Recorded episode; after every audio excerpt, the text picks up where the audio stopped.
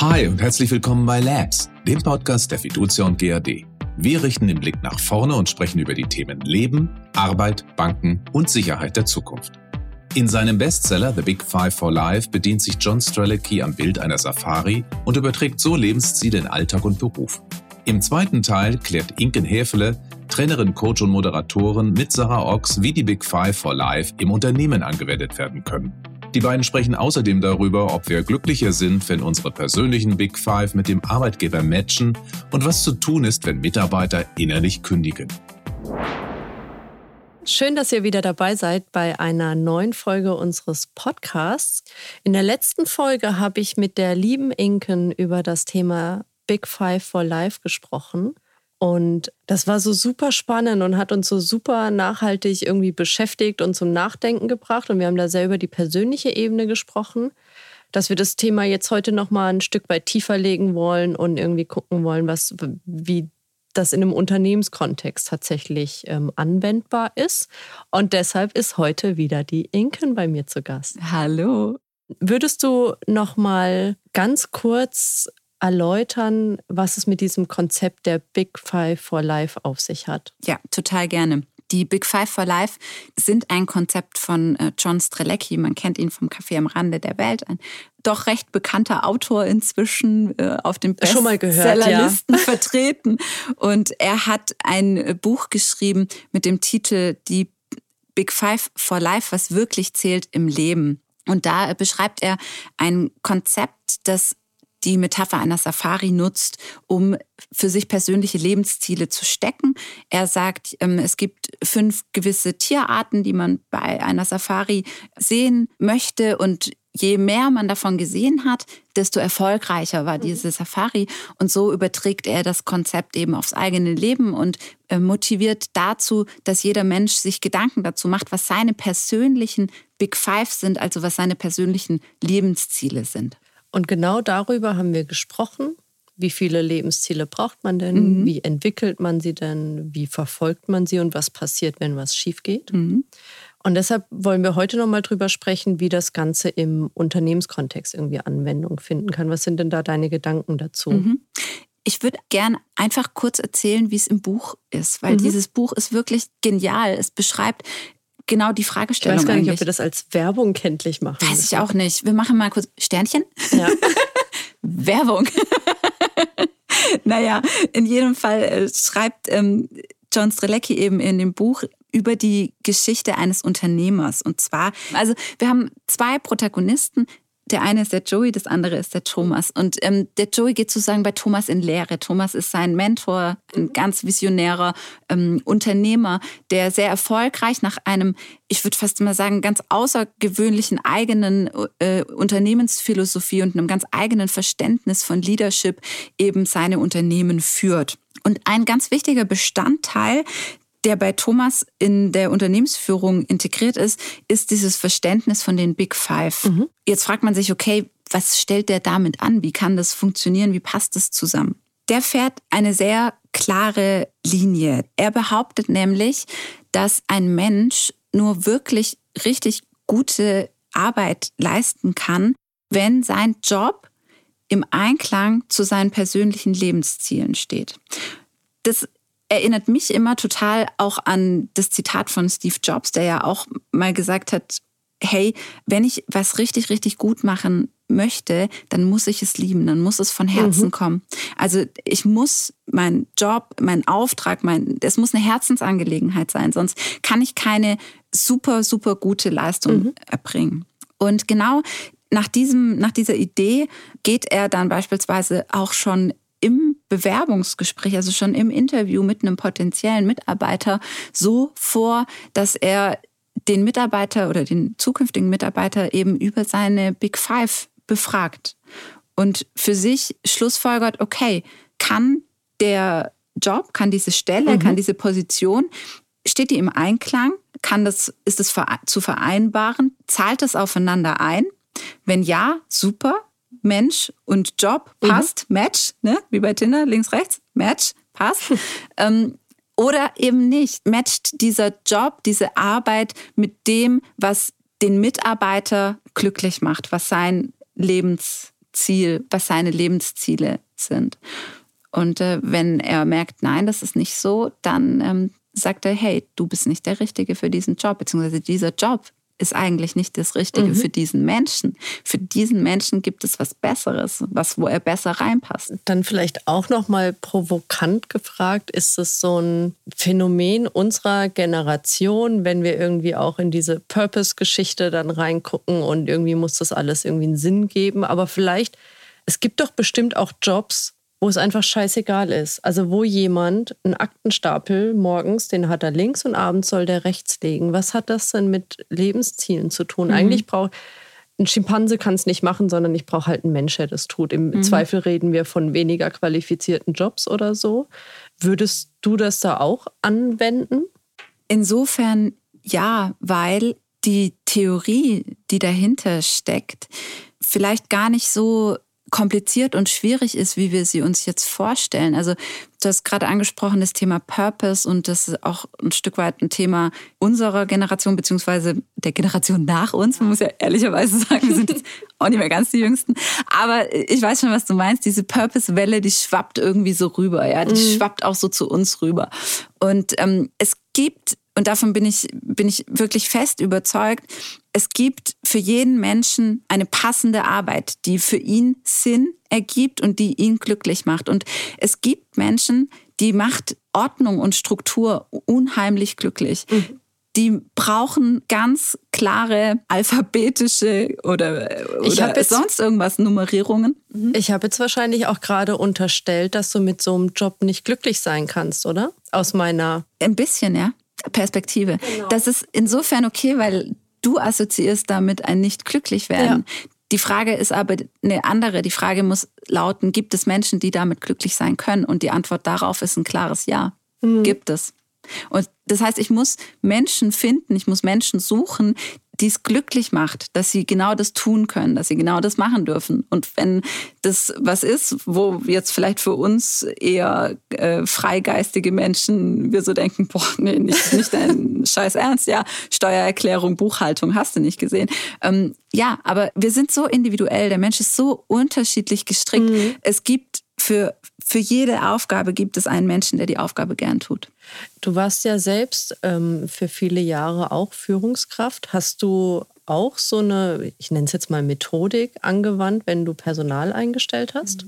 Vielleicht nicht in der krassen oder sehr stringenten Art und Weise, wie es jetzt im Buch beschrieben wird. Mhm. Aber ich habe das gemacht, ja.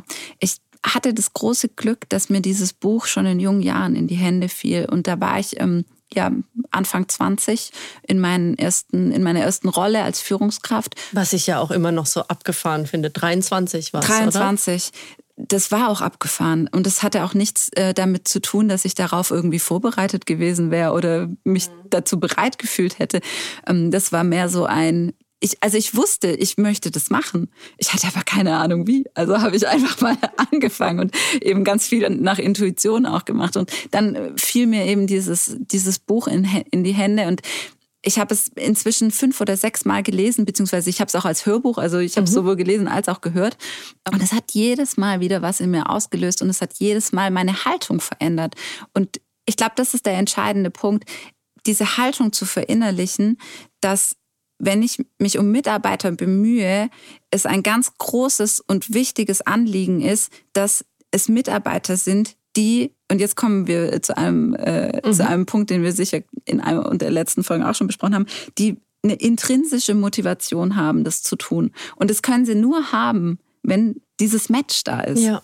Ich finde ja, so habe ich unsere erste Folge zu dem Thema wahrgenommen, dass die Big Five, die man für sich selbst findet, ja auch durchaus was Intimes sein können. Ich möchte das gar nicht mit jedem teilen oder irgendwie öffentlich machen, was mhm. das jetzt ist oder so. Jetzt bist du aber in einer Situation bei einem Bewerbergespräch, wenn du dort als Führungskraft sitzt, die Bewerber auswählt, dass du ja wenn du versuchst zu gucken, matcht das, mhm. ja vielleicht auch gleich irgendwie auf eine zu intime Ebene abrutschst, oder?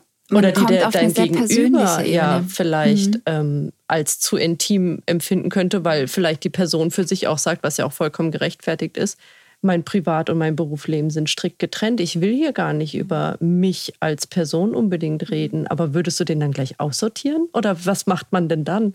Wenn diese Philosophie so stringent durchgesetzt werden soll und auch als Teil der, der Unternehmenskultur sozusagen gelten soll, dann wäre die letztendliche Konsequenz, dass so jemand nicht ins Unternehmen passt. Mhm. Denn es setzt voraus, dass ich dazu bereit bin, zu mir und meiner Persönlichkeit zu stehen und mhm. dazu zu stehen, dass ich gewisse Dinge im Leben verfolge, weil sie mich glücklich machen. Mhm. Dazu muss ich stehen können. Wenn ich Teil einer Unternehmenskultur sein möchte, die auf dieser Basis funktioniert und die sich das vielleicht sogar auf die Fahne schreibt, dann ist es Grundvoraussetzung, dass ich bereit bin, das mitzugehen. Sonst bin ich das, sonst bin ich nicht richtig an der Stelle. Sonst muss ich zu einem Unternehmen gehen, denen das nicht so wichtig ist. Und auch da ist die Bandbreite ja so groß. Man kann auch, glaube ich, nicht schwarz oder weiß denken, sondern für mich als Führungskraft in einem Unternehmen war es immer der Ansporn, ein Stückchen mehr in diese Richtung zu gehen. Mhm. Nicht auf 100 Prozent zu kommen, sondern mit meiner Arbeit einen Teil, einen kleinen Schritt dazu beizutragen, dass wir uns mehr und besser in diese Richtung mhm. bewegen. Weil ich festgestellt habe, je mehr meine Mitarbeiter sich identifizieren mit dem, was sie tun, je mehr Freude sie daran haben, je mehr Freude ich daran habe, was ich mache, desto besser wurde ich, desto besser wurde mein Team, desto besser wurde der gesamte Bereich. Mhm. Und äh, das ist ein Erfolgsrezept, das ich selbst erlebt habe und an dem ich dann natürlich festgehalten habe.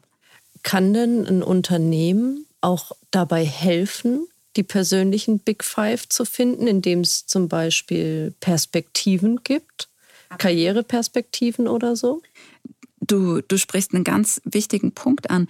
Ein Unternehmen kann eine sehr aktive Rolle sogar dabei spielen, indem es zum Beispiel Karriereperspektiven aufzeigt. Ich glaube, es gibt eine Möglichkeit, die noch besser drauf einzahlt, nämlich wenn ich meinen Mitarbeitern ein gewisses Kontingent an Coachings gönne mhm. und ihnen den Freiraum gebe, an ihrer persönlichen Entwicklung zu arbeiten, vielleicht sogar diese Zeit zur Verfügung stelle, im Rahmen der Arbeitszeit zur Verfügung stelle, die Kosten dafür trage. Denn letztendlich erarbeite ich mir als Unternehmen ja dadurch einen enormen Vorteil. Wenn ich Mitarbeiter habe, die wissen, was ihr Ding ist, für was ihr Herz schlägt, dann habe ich Mitarbeiter, die hoch motiviert sind. Und wenn in diesem Prozess vielleicht auch, es kann ja auch das Gegenteil passieren. Es kann ja auch sein, dass einer plötzlich Klarheit darüber bekommt, dass es gar nicht sein Ding ist und mhm. dass er sich jahrelang vielleicht was vorgemacht hat, seiner Familie, seinem Umfeld was vorgemacht hat, dann habe ich natürlich einen Verlust zu verzeichnen. Ich verliere eventuell einen Mitarbeiter. Ich habe aber dadurch auch die Chance, diese Stelle mit jemandem zu besetzen, der besser matcht. Mhm. Jetzt haben wir über das also eigentlich ist es ja ein Big Picture gesprochen. Ich bin hier, kleiner Mitarbeiter und um mich herum ist dieses große Unternehmen das versucht im besten Fall mir auch irgendwie Sinn zu vermitteln. Ähm, wenn man da jetzt nochmal auf die Zwischenebene guckt, nämlich ich bin ja meistens als Mitarbeiter in einem Unternehmen Teil eines Teams. Mhm. Macht es dann Sinn? Und ich weiß auch überhaupt nicht, ob das jetzt was mit diesem Konzept dann noch zu tun hat oder so, aber brauche ich nicht auch als, als, als Team dann vielleicht irgendwie Ziele, auf die wir uns verständigen? Das sind dann vielleicht nicht mehr persönliche Ziele, aber das, worauf man dann irgendwie so als ach, ich mag den Begriff Mannschaft nicht, weil er Frauen so ausschließt, mhm. aber als Mannschaft dann oder Truppe, ne? Ja, ähm, irgendwie als committed. Team. Ich finde, Team passt super. Wir, wir bleiben einfach bei Team. Das ist ein gutes Wort.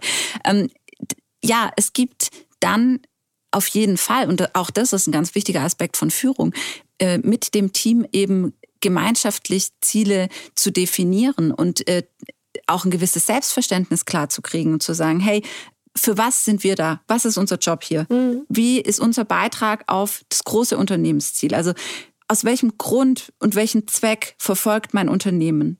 Das ist ja so die große Sinnfrage, die oft vernachlässigt wird, leider in der Kommunikation, mhm. in ganz vielerlei Hinsicht. Aber wenn es ein Unternehmen gibt, das ganz klar die Sinnfrage beantwortet und sagt, unsere Vision ist das, das, das, das wollen wir tun, dann ist es im Nachgang beziehungsweise abgeleitet daraus ganz wichtig, dass eine Abteilung oder ein Team oder eine Mannschaft sich darüber einig wird, wie ihr eigenes Selbstverständnis dazu ist und was ihr Beitrag ist. Also was zahlen Sie ganz konkret auf diesen übergeordneten Zweck der Existenz ein? Und äh, daraus wiederum abgeleitet kommen dann die persönlichen Ziele. Und du, du kannst dir das ähm, eigentlich vorstellen wie, ja, vielleicht wie so eine Strömung. Und jede Person ist so ein einzelner kleiner Fluss irgendwie. Und äh, die wiederum tun sich dann zusammen, werden zu einem größeren. Und das Ganze wiederum mündet dann im Meer oder im See oder wie auch immer. Also es ist einfach gut, wenn so viel Wasser wie möglich in die gleiche Richtung fließt. Das ist tatsächlich ein schönes Bild, ja. Ja. Und was ist, wenn du die Forelle, äh, der Lachs, keine Ahnung, sein möchtest, der gegen den Strom schwimmt? Mhm. Dann bist du vielleicht als Freiberufler, richtig? Oder? Ich glaube ja, du brauchst ein paar Forellen. Ja. In so einem. Sind es, es sind Forellen. Nee, nee, die, die gegen den Strom schwimmen, ist eigentlich, glaube ich, der Lachs, weil der doch zum Leichen zurück zu sein. Okay. Du brauchst ein paar Fische, die gegen den Strom schwimmen. Denn die bringen dich auf andere Ideen. Das sind diejenigen, die mal so ein bisschen quer treiben. Aber und werden die nicht unglücklich im Unternehmen? Wenn ihre Aufgabe und ihr einer ihrer Big Five ist, gegen den Strom zu schwimmen, dann werden die nicht unglücklich im Unternehmen. Okay. Sondern sie liefern einen ganz wichtigen Beitrag dazu, dass alle anderen wieder wissen, wo geht es eigentlich jetzt, in welche Himmelsrichtung wollen wir eigentlich, ja? Weil ich merke das auch immer, dass so, so Leute, die komplett anders drauf sind als man selbst und die, das ist ja dieser platte Spruch, ne? Alle sagen immer, es geht nicht, bis einer kommt und es einfach ja, macht. Genau, ne? der wusste nicht, dass es nicht geht. Genau. Das trifft es ja voll. Und mhm. ich finde solche Menschen immer unheimlich inspirierend. Mhm. Und ich frage mich aber immer, ob die, warum die nicht müde werden vom vielen gegen die Mauern laufen. Weil, also es, die, die stoßen ja überall dauernd auf Widerstände und wie man das auf Dauer aushält und dann auch noch Bock drauf hat, das finde ich unglaublich faszinierend. Ja, eine Antwort darauf könnte sein, weil es für sie die Sinnfrage klärt. Weil es für sie ein ganz wichtiger Motivator und einen gewissen Lebenssinn ergibt, genau das zu tun, permanent irgendwie anzuecken und anzustoßen und neue Horizonte zu erweitern und den Tellerrand zu überblicken. Ein Satz noch dazu ergänzend. Nur weil ich vielleicht jemand bin, der gerne auch mal gegen den Strom schwimmt, ich muss ja gar nicht permanent gegen den Strom schwimmen, heißt es ja im Umkehrschluss nicht, dass ich nicht einig bin mit dem Ziel. Mhm. Sondern dass Nur ich, wie man die Art, wie wir es erreichen, den Weg, genau. wie wir es erreichen. Ne? Dass ich vielleicht eine andere Idee davon habe, wie wir ans Ziel gelangen können.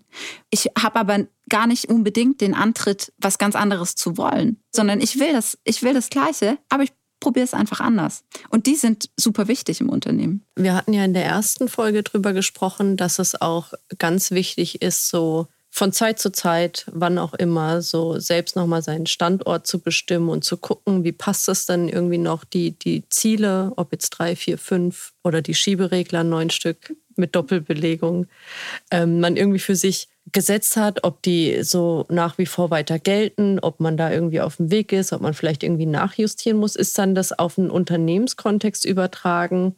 Das, was jetzt wieder irgendwie überall total in Mode ist und jeder redet von KPIs und wir müssen Performance Management machen und du rollst mit den Augen. Ähm, ja. Ich habe mit vielen Reaktionen gerechnet, aber damit tatsächlich ehrlich gesagt nicht. Ja, aber ist das dann die Adaption davon da drauf? Aber vielleicht reden wir erstmal drüber, warum du mit den Augen rollst. Ich meine, du, du bist ja Bankerin. Eigentlich müssen doch nackte Zahlen. Ja, mir das Herz Daten, aufgehen ja, lassen. Ne? Genau. Ja, das ist äh, tatsächlich ganz konkret nicht der Fall. also ich, ich kann auch mal äh, mit Zahlen und mit KPIs und so, aber ähm, für mich ist es gar nicht unbedingt die Frage, ob ich jetzt äh, irgendwie ein neues ähm, System aufsetze, nachdem ich irgendwie den Erfolg des Unternehmens messe und mir neue KPIs überlege und äh, links, rechts und hast du nicht gesehen. Ja, ich, ich brauche das und ja, ich muss auch irgendwo schwarz auf weiß sehen, wohin die Reise geht. Ähm, aber die Ebene, über die wir uns eigentlich gerade unterhalten haben, die ist für mich irgendwie eine Etage weiter oben. Mhm. Weißt du, wie ich ja, meine? Das ja, ist mehr so eine Gefühlssache auch ein Stück weit. Und die Frage, ob das Unternehmen nachsteuern muss in seiner Zielsetzung, Klar, das muss es immer. Die, wir leben ja in einer Welt, die sich so rasant um uns herum verändert. Wenn wir da nicht permanent irgendwie gucken, ob wir jetzt besser links, rechts oder geradeaus gehen, dann ähm, machen wir uns zukunftsunfähig. Dann mhm. werden wir zu großen Tankern, die wir zum Teil noch immer sind und äh, vielleicht auch bleiben und gehen unter oder auch nicht unter.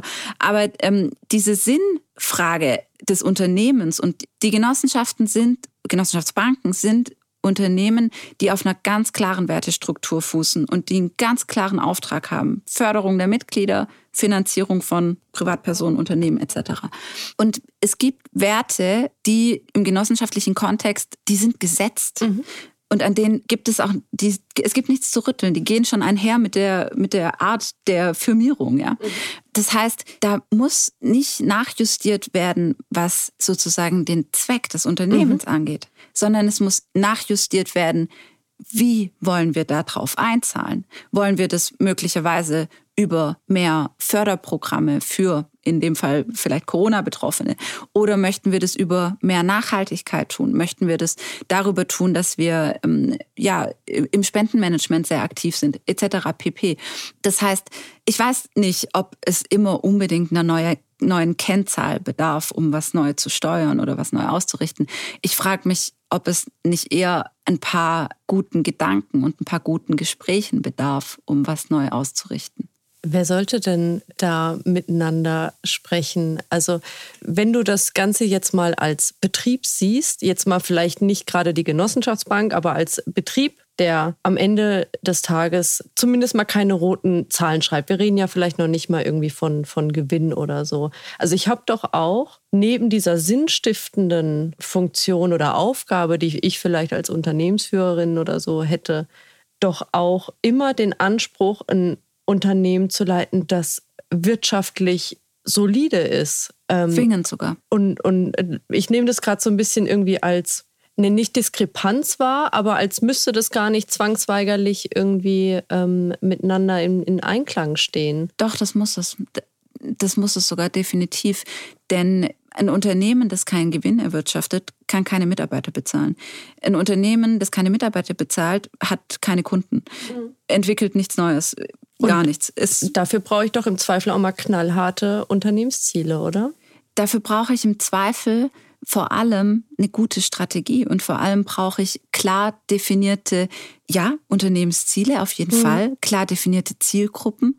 Ich brauche vor allem eine Sinnhaftigkeit, die ich meinen Mitarbeitern an die Hand geben kann, damit sie verstehen, warum wir diesen Zielen hinterherlaufen.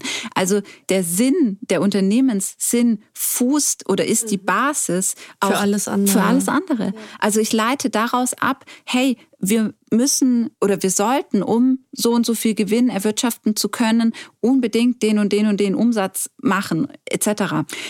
Und das, das darf in überhaupt gar keinem Fall konträr laufen oder mit einer Diskrepanz laufen, was es auch nicht tut. Tut es nicht. Weil wenn ich mich was einer Sache verschreibe, und das tue ich ja durch meinen vollen Einsatz, dadurch, dass ich ähm, mich identifiziere, nicht nur mit meinem Job, sondern mit dem ganzen Team, mit, der, mit dem ganzen Unternehmen identifiziere, dann trage ich ja den für mich größtmöglichen Teil dazu bei, dass auch die Zahlen gut aussehen und dass der Gewinn da ist. Und das muss ganz klar miteinander einhergehen. Was würdest du denn aus einer Rolle einer ehemaligen Führungskraft oder vielleicht auch als, als äh, Coachin mhm. einer anderen Führungskraft zum Beispiel raten, die Mitarbeiter haben, die innerlich gekündigt haben? Denen würde ich raten, ihren Mitarbeitern einen Coach an die Hand zu geben und ihren Mitarbeitern die Möglichkeit zu geben, sich klar darüber zu werden, wie sie weitermachen möchten.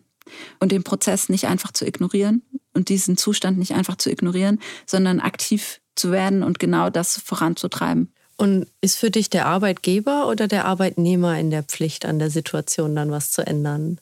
Also bin ich als unglückliche Mitarbeiterin, wo ich denke, ja, hopp, scheiß drauf, ich habe nur noch fünf Jahre bis zur Rente. Mhm. Oder keine Ahnung, ich habe in meinem Privatleben genug Spaß, ich halte es hier acht Stunden schon aus. Muss es meine Aufgabe sein, zu sagen, ey, es kann doch so nicht sein? Oder muss der Arbeitgeber sagen, ich muss versuchen, diesen Menschen die zurückzugewinnen, zu gucken, wie wir doch vielleicht wieder zueinander finden könnten? Oder ist es vielleicht sogar eine Mischung aus beidem? Es ist eine Mischung aus beidem. Die, also ich habe total gern diese Vorstellung davon, dass es drei verschiedene Angelegenheiten auf dieser Welt gibt. Es gibt die Angelegenheiten des Universums. Dazu gehört beispielsweise Corona. Ja. Da haben wir einfach sowas von null überhaupt gar keinen Einfluss drauf. Dann gibt es die Angelegenheiten der anderen. Also zum Beispiel ist es deine Angelegenheit, ob du gerne Milch und Zucker in den Kaffee möchtest oder nicht. Genauso ist es aber auch meine Angelegenheit, ob ich gerne Milch und Zucker in den Kaffee möchte oder nicht. Das Ganze jetzt übertragen auf das Beispiel, das du eben genannt hast, würde ja bedeuten, die Mitarbeiterin oder der Mitarbeiter, der innerlich gekündigt hat, hat natürlich die Verantwortung für sein Leben. Auch wenn er es vielleicht gar nicht äh, so im Blick hat. Mhm. Aber es ist selbstverständlich seine Verantwortung, ob er diesen Zustand länger noch trägt oder nicht. Und es ist gleichzeitig die Verantwortung des Unternehmens, dafür Sorge zu tragen, dass das Unternehmen wirtschaftlich ist. Mhm. Und jetzt sind wir wieder bei den Zahlen. Das ist eigentlich ein sehr schöner Bogen, den wir gerade spannen. Es ist meine Verantwortung, meine unternehmerische Verantwortung, dafür Sorge zu tragen, dass das Unternehmen wirtschaftlich ist, weil ich habe Verantwortung für viele andere Gehälter. Ich muss dafür Sorge tragen, dass genug geleistet wird am Ende des Tages, um all das zu finanzieren, was gebraucht wird, um das Unternehmen weiterführen zu können. Und dann kann ich es mir nicht leisten, sowas durchzutragen. Kann ich nicht. Das heißt, es sind zwei Punkte. Ich selber als Mitarbeiterin mhm. bin verantwortlich für mein persönliches Lebensglück. Wenn ich an dem Punkt bin, wo ich sage, noch schmerzt es nicht genug, ja. Wir Menschen sind ja entweder getrieben von Schmerz meistens oder von Anziehung. Also entweder es stößt uns von was weg oder es zieht uns zu was hin. Mhm. Und äh, im Moment scheint der Schmerz nicht groß genug zu sein, um mich vollends wegzustoßen, ja, dann ist diese Situation aushaltbar eine gewisse Zeit. Der eine erträgt es länger, der andere erträgt es kürzer. Meine Auffassung ist, dass wenn ich es merke als Führungskraft, dass ich jemanden habe im Team, der genau an dieser Stelle ist, an dieser Position ist, dann ist es meine Fürsorgepflicht, darauf zu gucken und demjenigen oder derjenigen zumindest im angemessenen Rahmen wenn ich eine eigene Coaching-Ausbildung habe, sehr gerne äh, selbst mhm. äh, zur Seite zu stehen und zu sagen, hey, ähm, mir ist aufgefallen, wollen wir mal drüber sprechen. Es kann natürlich in dem Moment sein, dass der Mitarbeiter sagt, um Himmels Willen, ich rede doch mit meiner Führungskraft nicht über meinen äh, aktuellen Zustand, ja, der vielleicht nicht so geil ist. Ähm, dann ist es definitiv der richtige Zeitpunkt, um jemand externen dazu zu holen und zu sagen, okay, wenn du mit mir nicht sprechen möchtest, was ich total verstehen kann, dann stelle ich dir gerne jemanden zur Verfügung, der dafür Profi ist. Öffne dich, wenn es dir leichter fällt, ihm gegenüber gerne. Und auch das ist ja nicht gesagt, muss ja nicht der Fall sein. Um jetzt nochmal die Kurve zu kriegen, es ist also auch die Verantwortung des Unternehmens respektive der Führungskraft, dafür zu sorgen, dass jemand, der in so einer, ich nenne es jetzt tatsächlich mal Krise steckt, für mich ist es eine Krise, ihn darauf aufmerksam zu machen und ihn zu begleiten und zu unterstützen. Und das ist wieder genau das, was auch mein Führungsverständnis hergibt. Dieses am Menschen dienen. Genau da schließt sich der Kreis. Ich glaube, äh, wir lassen das auch mal wieder an dieser Stelle einfach so stehen, weil du hast den Bogen ähm, nochmal wunderbar zum Anfang hin zurückgesponnen. Ähm, Gezogen, egal. Whatever. Danke für das Gespräch. Ich danke dir für deine sehr sehr spannenden Fragen und für das tolle. Was ja übrigens totaler Free Flow jetzt war. Wir ja. haben nichts vorbereitet. Ja, und das war auch gut so. Ich glaube auch. Vielen Dank, Inkin. Sehr gerne. Das war Inken Häfele im Gespräch mit Sarah Ochs über The Big Five for Life, die fünf Lebensziele im Unternehmenskontext. Vielen Dank fürs Zuhören und bis zum nächsten Mal bei Labs, dem Podcast der Fiducia und GAD.